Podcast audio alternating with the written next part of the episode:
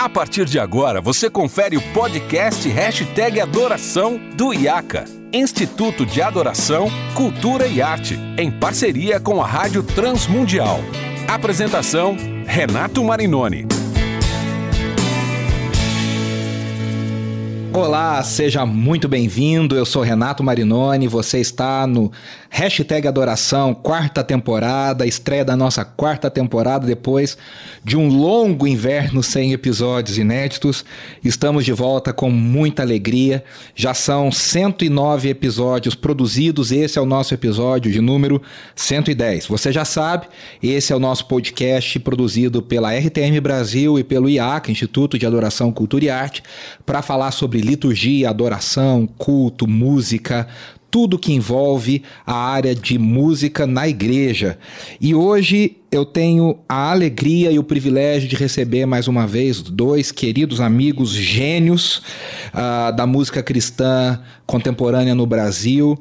E é um episódio muito especial que nós estamos celebrando 70 anos de Guilherme Kerr, uh, na minha opinião, o nosso maior letrista uh, da música cristã contemporânea no Brasil, um dos maiores compositores da nossa música. E além dele também temos a alegria de ter aqui o gênio o meu querido amigo João Alexandre, o Guilherme falando conosco direto da Flórida e o João diretamente da região de Campinas, da sua casa. Sejam muito bem-vindos. Gui, que privilégio, que prazer. Primeiro, parabéns pelos seus 70 anos celebrados e uma alegria imensa ter você aqui. Obrigado por ter aceitado nosso convite. Eu que agradeço, obrigado, obrigado Renato. Brincava sempre com o João quando trabalhávamos juntos aí em São Paulo, indo para o estúdio, voltando do estúdio, muitas horas na, na Anguera ou na Bandeirantes. Uh, 60 não deu certo, 70 outra vez, 80 de novo. Não inventa não, sem essa, né, João? Do 60 até o 100, sentiu? Se Deus quiser, você vai chegar lá, se Deus quiser. João, seja muito bem-vindo, que alegria ter você aqui com a gente. Privilégio, privilégio, privilégio ser convidado por vocês, privilégio uh, poder fazer parte da, da programação da RTM, né? Tantos anos que vocês apoiam o nosso trabalho, divulgando nossas canções, enfim. Muita alegria estar aqui comemorando os 70 anos daquele que é meu mentor aqui. Eu não escondo isso de ninguém. O Gui é um, um dos caras que mais me abriram portas. A gente vai falar sobre isso depois. Se Deus quiser, a gente vai ter um tempo muito legal. Eu queria começar, Gui, te ouvindo o seguinte, Sim. né? 70 anos é uma data extremamente significativa e você completou recentemente 50 anos de ministério né, nessa jornada e eu queria saber qual que é o balanço que você mesmo faz da sua vida até aqui, pensando em VPC, Igreja Batista do Morumbi, um pouquinho da Vinde, Guilherme Quer Produções, esse tempo aí na Flórida. Como é que você faz um balanço da sua, da sua jornada até aqui? Ah, eu faço o um balanço assim, de, de ter sido uma pessoa muito privilegiada, muito abençoada e também ah, pensando aí quantas coisas que, que foram realizadas que estão muito além do, do que eu pensaria ser, ou do que eu imaginaria ser. Não só meu chamado, mas como meu potencial, que eu poderia. Eu me surpreendo sempre, eu diria assim, com a bondade de Deus sobre a minha vida. Como Ele usou, talvez, o, os cinco pães e os dois peixes que eu pensei que tinha, entreguei na mão dele, como ele fez multiplicar de uma maneira assim, para mim, muito além das minhas pretensões e tudo. Então, eu tenho sempre muita gratidão ao mesmo tempo, assim, gratidão, porque nesse processo eu cresci, eu aprendi, eu amadureci, eu encontrei tantas pessoas queridas que o João representa, muitas delas aí hoje, porque eu não sou exatamente um, um musicista e nem um, um, um, criador de melodias. De vez em quando, Jesus joga uma lá, lá de cima para mim, eu, eu recebo com alegria, mas muitas vezes tenho feito com parceiros, como João, como Jorge, como outro Jorge, como Pimenta, como Nelson Bomilca e tantos outros. E até mais recentemente com um garoto que está morando, brasileiro também, que mora aqui perto da gente. Então, Deus tem dado essa, essa sequência na minha vida, às vezes para minha própria surpresa. Então, eu, eu acho que o balanço é gratidão, muito grande.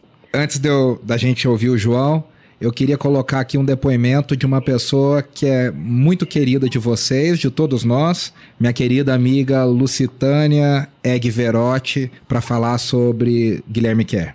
Oi, pessoal. Falar do Gui não é uma coisa tão difícil assim. Guilherme e Sandra foram influências na minha vida, mesmo antes de conhecê-los pessoalmente. Eu me converti aos 15 anos e já cantava as músicas do Guilherme Kerr lá na minha igreja em Belo Horizonte, a primeira igreja presbiteriana. Quando eu os conheci pessoalmente, foi muito emocionante. Gui tem sido uma pessoa que realmente tem influenciado gerações, não só a minha geração, mas a geração de muitas pessoas não só daqueles que participaram das equipes de vencedores por Cristo, mas aqueles que ouviram e ouvem ainda a sua música. A música de Guilherme Kerr, além de ter um conteúdo bíblico, é uma música de qualidade e de um gosto musical muito lindo. Então, para nós, de Vencedores por Cristo, a Cir e eu somos gratos pela vida do Gui da Sandra, pela influência deles e pela música do Guilherme Kerr, que fez tanta diferença e ainda faz até na nossa missão. E por onde a gente passa também o pessoal pergunta: e o Guilherme Kerr, onde é que tá, né?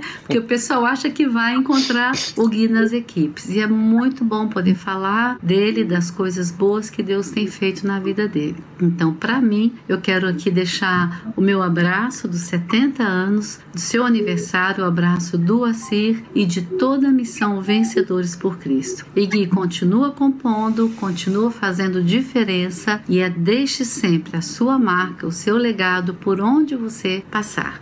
Deus te abençoe e um grande abraço deixo aqui para você. Tchau, tchau, feliz aniversário. Direto da Itália, Lucitânio Assir gravando aí pro Gui. Recebo o abraço deles, Gui. João, carona aí no que a Lu falou, o que, que o Guilherme significa na sua jornada ministerial? Cara, uma pergunta logo de cara, assim, na lata, cara. É, não dá para resumir você, não dá para resumir tudo. Não precisa resumir, não. Não, não tem como, né? É que eu falo, já, já ferrou, a pergunta já ferrou. Agora, sim, é, eu diria para você que para mim foi, o Gui foi é, mais do que um irmão e amigo, foi um incentivo a, a gente. Naquela época, acho que tudo que você estava falando antes tem sentido porque não havia internet. Havia em nós um desejo de compor músicas que, que indiretamente, sem querer, a gente queria que essas músicas atravessassem o tempo e o espaço.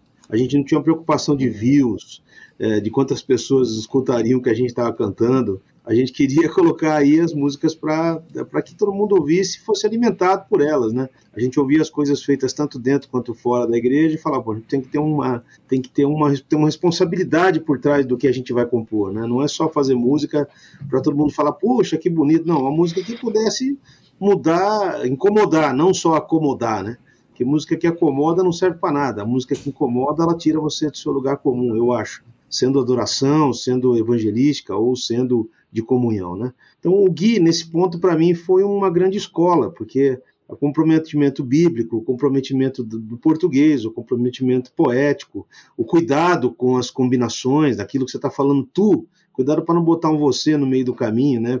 É, a concordância, é, e fora isso, todo esse desejo de a gente de, de, de, a gente conseguir cantar a Bíblia, né? Acho que talvez isso tenha sido uma das maiores influências na minha vida, né? Desde as cantatas, Vento Livre, depois o Eram Doze, depois o Samaritano e outras histórias que Jesus contou, e mais recentemente o Consola Meu Povo, são cantatas que pegam trechos das, das, dos livros da Bíblia e transformados em músicas de uma maneira muito impressionante. Então, isso sempre foi para mim uma grande escola.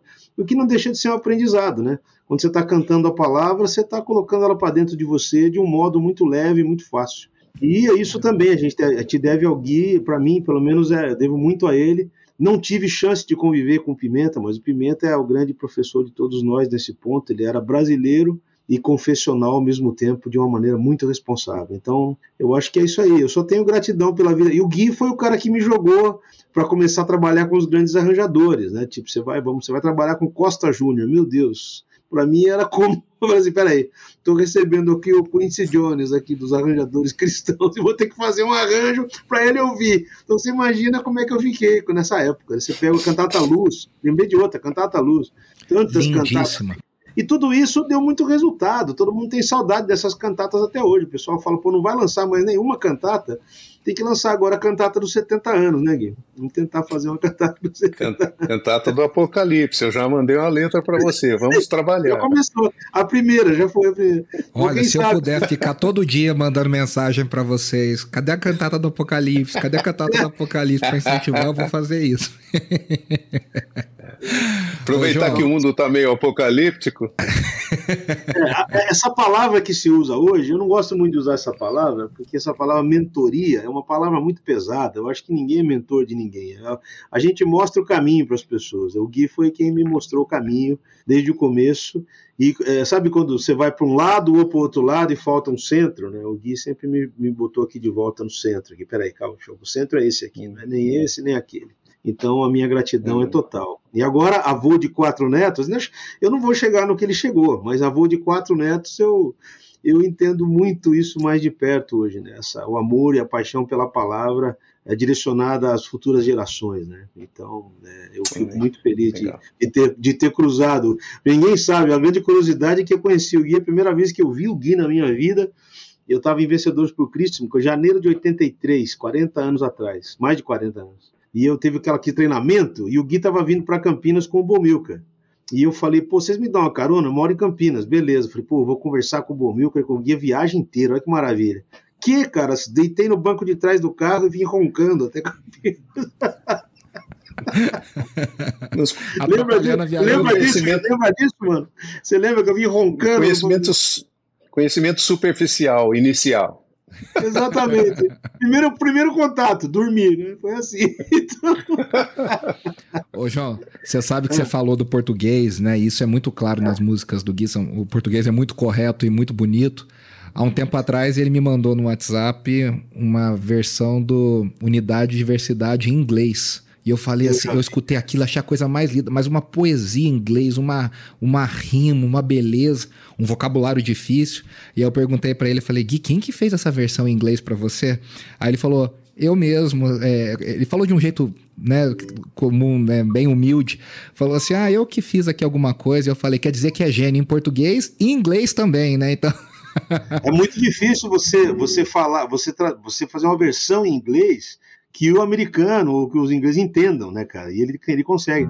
A gente tem um amigo em comum também que faz isso muito bem, que é o Garruti. O Luciano também, quando traduz para o inglês, ele tem uma felicidade em fazer esse tipo de coisa. Agora o Gui, o Gui é, já, já se, conseguiu se americanizar nesse sentido, já virou um americano.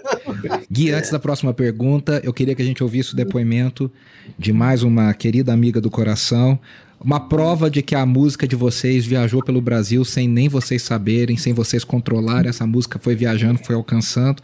Uma pessoa que hoje é uma das maiores ministras de louvor do Brasil, uma das melhores compositoras que nós temos na nova geração e que foi alcançada ainda criança lá em Belo Horizonte com a canção de, de Vencedores por Cristo e com a canção de todos vocês, Nívia Soares. De todas as tribos povos e raças, muitos virão te louvar. De tantas culturas, línguas e nações, no tempo e no espaço virão te adorar. Bendito seja sempre o Cordeiro Filho de Deus, raiz de Davi, bendito seja o seu santo nome. Cristo Jesus, presente aqui. Que privilégio nós termos na nossa nação canções que embalam gerações, que abençoam pais e filhos, que ministram de forma atemporal ao nosso coração.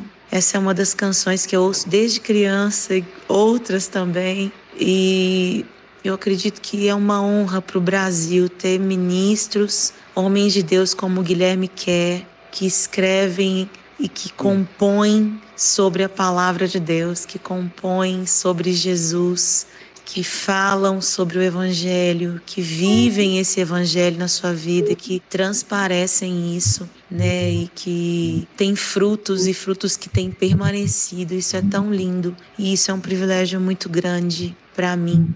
Guilherme, pastor Guilherme Kerner, que Deus te abençoe, que o Senhor continue te capacitando, te enchendo a cada dia com a presença dele, com a glória dele. A gente ama você ainda que de longe, a gente quer muito estar mais perto para poder é, receber mais dessa graça de Deus que está sobre a sua vida. Obrigada pela sua vida e pelo seu coração para Jesus. Que o Senhor te abençoe. Parabéns.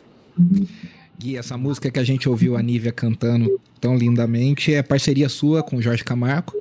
E aí você já falou aqui dos grandes parceiros que você teve na vida, né? Uh, o Heather e o Pimenta que já nos deixaram o Jorge Camargo, o João Bomilcar, meu querido amigo Nelson Bomilcar. Eu queria que você falasse um pouquinho sobre cada um desses parceiros e um pouquinho da sua amizade, da sua relação com cada um deles, assim, resumidamente, ou o que você, o que vier no seu coração, um pouquinho sobre esses parceiros que a vida e a jornada ministerial e musical te deu. Legal. Talvez deva começar lá com o Bomilcar, porque uh, ele foi bem no comecinho, no tempo em que eu cheguei a Vencedores, eu estava acabando de me converter, no sentido de ter uma experiência mais pessoal, assim, com Jesus. E o Nelson também fazia parte da, da equipe, a, a equipe 17 que part, participamos juntos. E, e o, o, Nelson foi um... A gente fez muitas coisas juntos por conta do tempo que a gente estava na, nas viagens e nos treinamentos e tinha sobrava tempo para a gente aproveitar um do outro. Ele é muito criativo, tem muitas melodias e fizemos um projeto de fazer alguns salmos, depois fazer alguns outros tipos de música. E depois, eu diria assim, o que aconteceu foi que eu, eu acabei me tornando uma espécie de olheiro dos vencedores. Olheiro é aquele cara que vai no, no jogo de várzea para escolher quem são os meninos que destacam. E, e aí eu, por conta disso, quando cheguei, por exemplo, na igreja presbiteriana do Rio de Janeiro, onde o Sérgio Pimenta era, era membro. Eles falaram: olha, tem um garoto aí que tivemos um festival, ele tinha. Teve, das dez primeiras colocadas, ele pegou três músicas entre as dez primeiras. Falei, puxa, que beleza. Ah, vai lá conversar com ele, ver se ele mostra alguma coisa para você. Ele é um pouco acanhado. Daí eu fui lá procurar o Sérgio, ele estava lá sentado. E assim foram encontros que foram acontecendo e criando pontes de amizade que eu Nunca nem imaginei. Ah, depois João Alexandre, o Jorge mais ou menos na mesma época, também através de vencedores. Jorge Heder foi através de vencedores, mas de uma maneira indireta, alguém, porque ele não era parte da, das equipes, acho que ele nunca fez parte de uma equipe, mas ele era, ele era dentista, morava perto da minha casa, acabou se tornando meu dentista na época, e, e ele, ele uh, era uma pessoa assim que toda vez que eu encontrava ele tinha alguma canção nova. Então era uma criatividade assim muito grande. Teve uma gostava época que, e teve uma época que, que o Header foi seu maior parceiro, né? Acho que teve uma época que vocês fizeram muita coisa junto, né? Isão, foi quando ele, quando eu morei em Interlagos, ele morava ali perto de, ele morava perto de Interlagos também e morava na João Dias, mas a gente se encontrava com regularidade e também o tempo que nós tivemos na igreja do Morumbi, que também era perto para ele. Eu não sei, eu não sei explicar. É afinidade, é é, e fizemos bastante coisa juntos. Fizemos a cantata Luz com várias canções junto com ele, com o Eram 12 ele também participou, que foi um projeto, foi uma o Eram 12 foi uma uma cooperativa. Nós juntamos as pessoas e a gente, inclusive, pagamos o projeto juntos, cada um botou do seu bolso, né? E foi muito interessante o, o Eram 12. Eu não tinha recurso para fazer, mas todo mundo estava com tanta vontade. Isso é que eu achava legal, que era tem uma coisa comum e tão forte e todo mundo estava disposto a pôr a mão no bolso. Quando você está disposto a pôr a mão no bolso é porque está valendo porque mesmo, acredita né? Acredita mesmo. acredita mesmo. Ainda mais, ainda mais músico e pobre. Então, então, ô, mas é Gui, isso. Deixa e, eu te falar uma essas... coisa. Você está falando aqui, eu tô viajando aqui em algumas coisas, né? Você falou dessa sua função de olheiro. Me lembrou muito Sim. o que o Don Moen foi para Integrity Music durante muitos anos. É, eles chamavam de diretor Sim. criativo, que era a pessoa que descobria líderes de louvor, que ia viajar o mundo, viajar aos Estados Unidos ouvindo, né, e, e indo para igrejas conhecer líderes de louvor. Foi Don Moen que descobriu o Ronquenoli, foi Don Moen que descobriu o Bob Fitts, foi Don Moen que descobriu o Paul Wilbur, e esse é tanto de gente aí. E acho que é muito disso que você contou e comentou. E por coincidência, eu acho muito parecida essa, essa vivência de vocês. O Dom também é conhecido pelas cantatas que ele editou e organizou e, e, preparou, né? O God with us, God in us, God for us, né? O Deus conosco, Deus por nós e Deus em nós. Como é que é o seu processo para pensar essas cantatas? O Eram 12 é de um brilhantismo, assim, mas como é que era o seu processo para pensar, por exemplo, a estruturação de qual música ia entrar? Fala um pouquinho pra gente, se o João quiser falar também desse processo que vocês viveram juntos, como é que era para montar essas cantatas, Vento Livre, Atos, Consola o Meu Povo, como é que, como é que vocês estruturavam o texto nas canções? Quer falar, João? Vai lá. Eu li uma entrevista do Edu Lobo essa semana, ele fez 80 anos. O Gui fez 70, o Edu Lobo fez 80. Um dos maiores compositores brasileiros. Ele falou assim: Olha, eu admiro quando alguém tem aquela inspiração que vem do alto, aquela coisa tal. No meu caso, nunca aconteceu isso comigo. É, eu sempre corri atrás das canções, mas elas nunca correram atrás de mim. eu queria usar essa, eu queria usar essa, eu queria usar essa coisa do Edu Lobo para dizer como é que a gente trabalhava aqui. A gente sentava, uhum. abria a Bíblia, bom, o que, que a Bíblia fala sobre Natanael, Bartolomeu tal? Não fala nada. No meio dos doze discípulos né, que, que Cristo na Terra pouco, nada se... em pouco se fala a respeito, talvez quase nada de Bartolomeu. E foi o que a gente colocou na música. Ao mesmo tempo, é, é, não sei o que o Gui pensar isso, mas aquela música Manhã, que o Gui fez em parceria com a minha esposa, né? Aquela música é uma música descritiva. Realmente a minha esposa perdeu o sono e, e, aí ele botou isso na letra de uma maneira brilhante. Quer dizer, cada caso é um caso, né, Gui? Tem coisas que tem uma, tem coisas que tem uma visão teológica, do caso do caso do pastor, que é o Gui, que sempre se aplicou a estudar profundamente a palavra. tem coisa que a gente leu junto, abriu a Bíblia, descobriu junto, tem coisa que não descobriu nada, como é o caso do Bartolomeu, que a Bíblia não fala quase nada, então vamos falar sobre isso, que a Bíblia não fala quase nada sobre Bartolomeu. Então, cada caso, agora, no caso das cantatas, a, a gente tentou manter a fidelidade do texto em cima de cada um dos personagens. Então, por exemplo, tentar Sim. entender o que é que Pedro passou quando ele traiu, tentar entender eu imagino que para o Gui também tenha sido a mesma coisa, porque comigo era assim. Talvez com o Heather, com o Jorge, mesma coisa, né, Gui?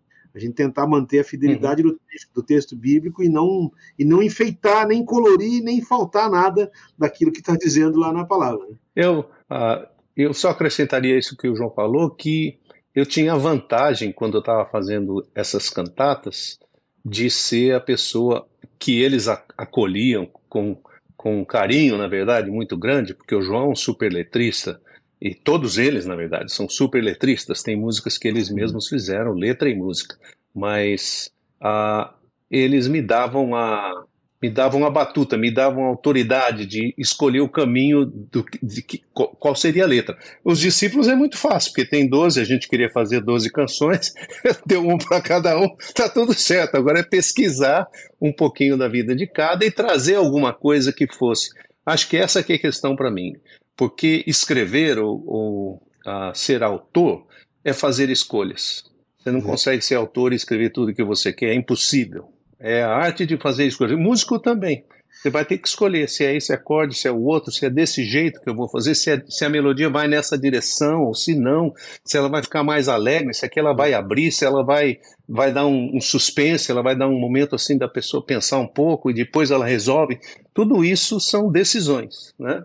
E então num certo sentido, fazer as cantatas, por exemplo, fazer as histórias que Jesus cantou, contou, baseado em Lucas e na maioria das vezes nas parábolas, então também era relativamente fácil. E ter pessoas como esses amigos que eu tive, que eu sou um privilegiado, é muito mais fácil ainda, porque a maneira de pôr isso junto variava muito. Às vezes eu trazia, como eu fiz agora, mandei uma letra para o João, de Apocalipse, de uma coisa que nós fizemos 20 anos atrás ficou não terminada. Falei, olha, fiz mais um pedaço de letra aqui, quem sabe a gente encontra um caminho, termina essa música. E, na verdade, era para ser uma cantata inteira, que nós não, não, não, chegamos a concluir, tinha tantas outras coisas rolando na nossa vida ao mesmo tempo. Mas uh, o, o, Jorge muitas vezes trazia a música pronta, trazendo um cassetezinho, que, se você não sabe o que é, existiu, era um, uma fita. uma fita, assim. e, e eu colocava lá e ouvia, e depois colocava a letra em cima. A letra, por exemplo, Em Troca, que foi uma canção que nós fizemos para gravação de um programa ah, sobre perdão na Luz para o Caminho, o João e eu que estávamos trabalhando lá fazendo essas produções. Eu preparei a letra porque tinha a ver com perdão, mandei para o Jorge Heder, ele sentou com o Bumilcar. Eu não, não pedi para ele sentar com o Bumilcar, ele que decidiu fazer isso. Sentaram os dois juntos, e mandaram a música pronta, em cima de uma letra pronta. Então, isso tem a ver não com minha competência ou capacidade, mas com a competência e capacidade deles. Tem muitas coisas que vêm que a gente fala assim, como é que veio essa letra? Por exemplo, a letra que eu fiz para o, para o Felipe, que é a Felipe, você tem andado comigo todo esse tempo, mostra-nos o Pai, isso nos bastará. É uma das minhas músicas prediletas, assim, de melodia essa música, é, toda vez que eu ouço, eu falo assim: não é possível que eu fiz essa letra, porque ela, ela pega mais do que o texto oferece. Ela, ela chega num lugar assim dolorido, assim que você fala assim, é isso aí, né? Como dói, dói tanto, fere a separação, ela reflete algumas coisas. Eu suponho, uh, Felipe estaria sentindo mas é a experiência de todo ser humano. Você perder alguém querido, alguém morreu, você não tem mais como recuperar. Você fala, bom, agora minha vida acabou. Essas coisas assim, eu eu eu sei que é, é Deus que coloca dentro da gente, mas eu eu olho sempre assim com uma certa surpresa. Eu falo, olha, tem como dizia, quem que dizia assim? Eu acho que era não sei se era Picasso, se era Da Vinci. Eu sinto dentro de mim o borbulhar do gênio, né? existe uma coisa que não sou eu, tem uma coisa aí que é, é, é uma coisa genial, é, é, é Deus, né? a expressão da sua criatividade refletida na criatura que é uma coisa linda, né? Você, ouvinte da RTM Brasil, que está curtindo bastante essa conversa aqui com o Guilherme, com o João, a, a gente não quer cortar nada para você, então por isso a gente dividiu essa conversa em duas partes. A gente vai parar a conversa por aqui e na semana que vem a gente volta com a continuação desse bate-papo maravilhoso, ouvindo essas canções e celebrando os 70 anos de Guilherme Quer, a sua vida e o seu legado. Um grande abraço e até semana que vem. Preciso ser mais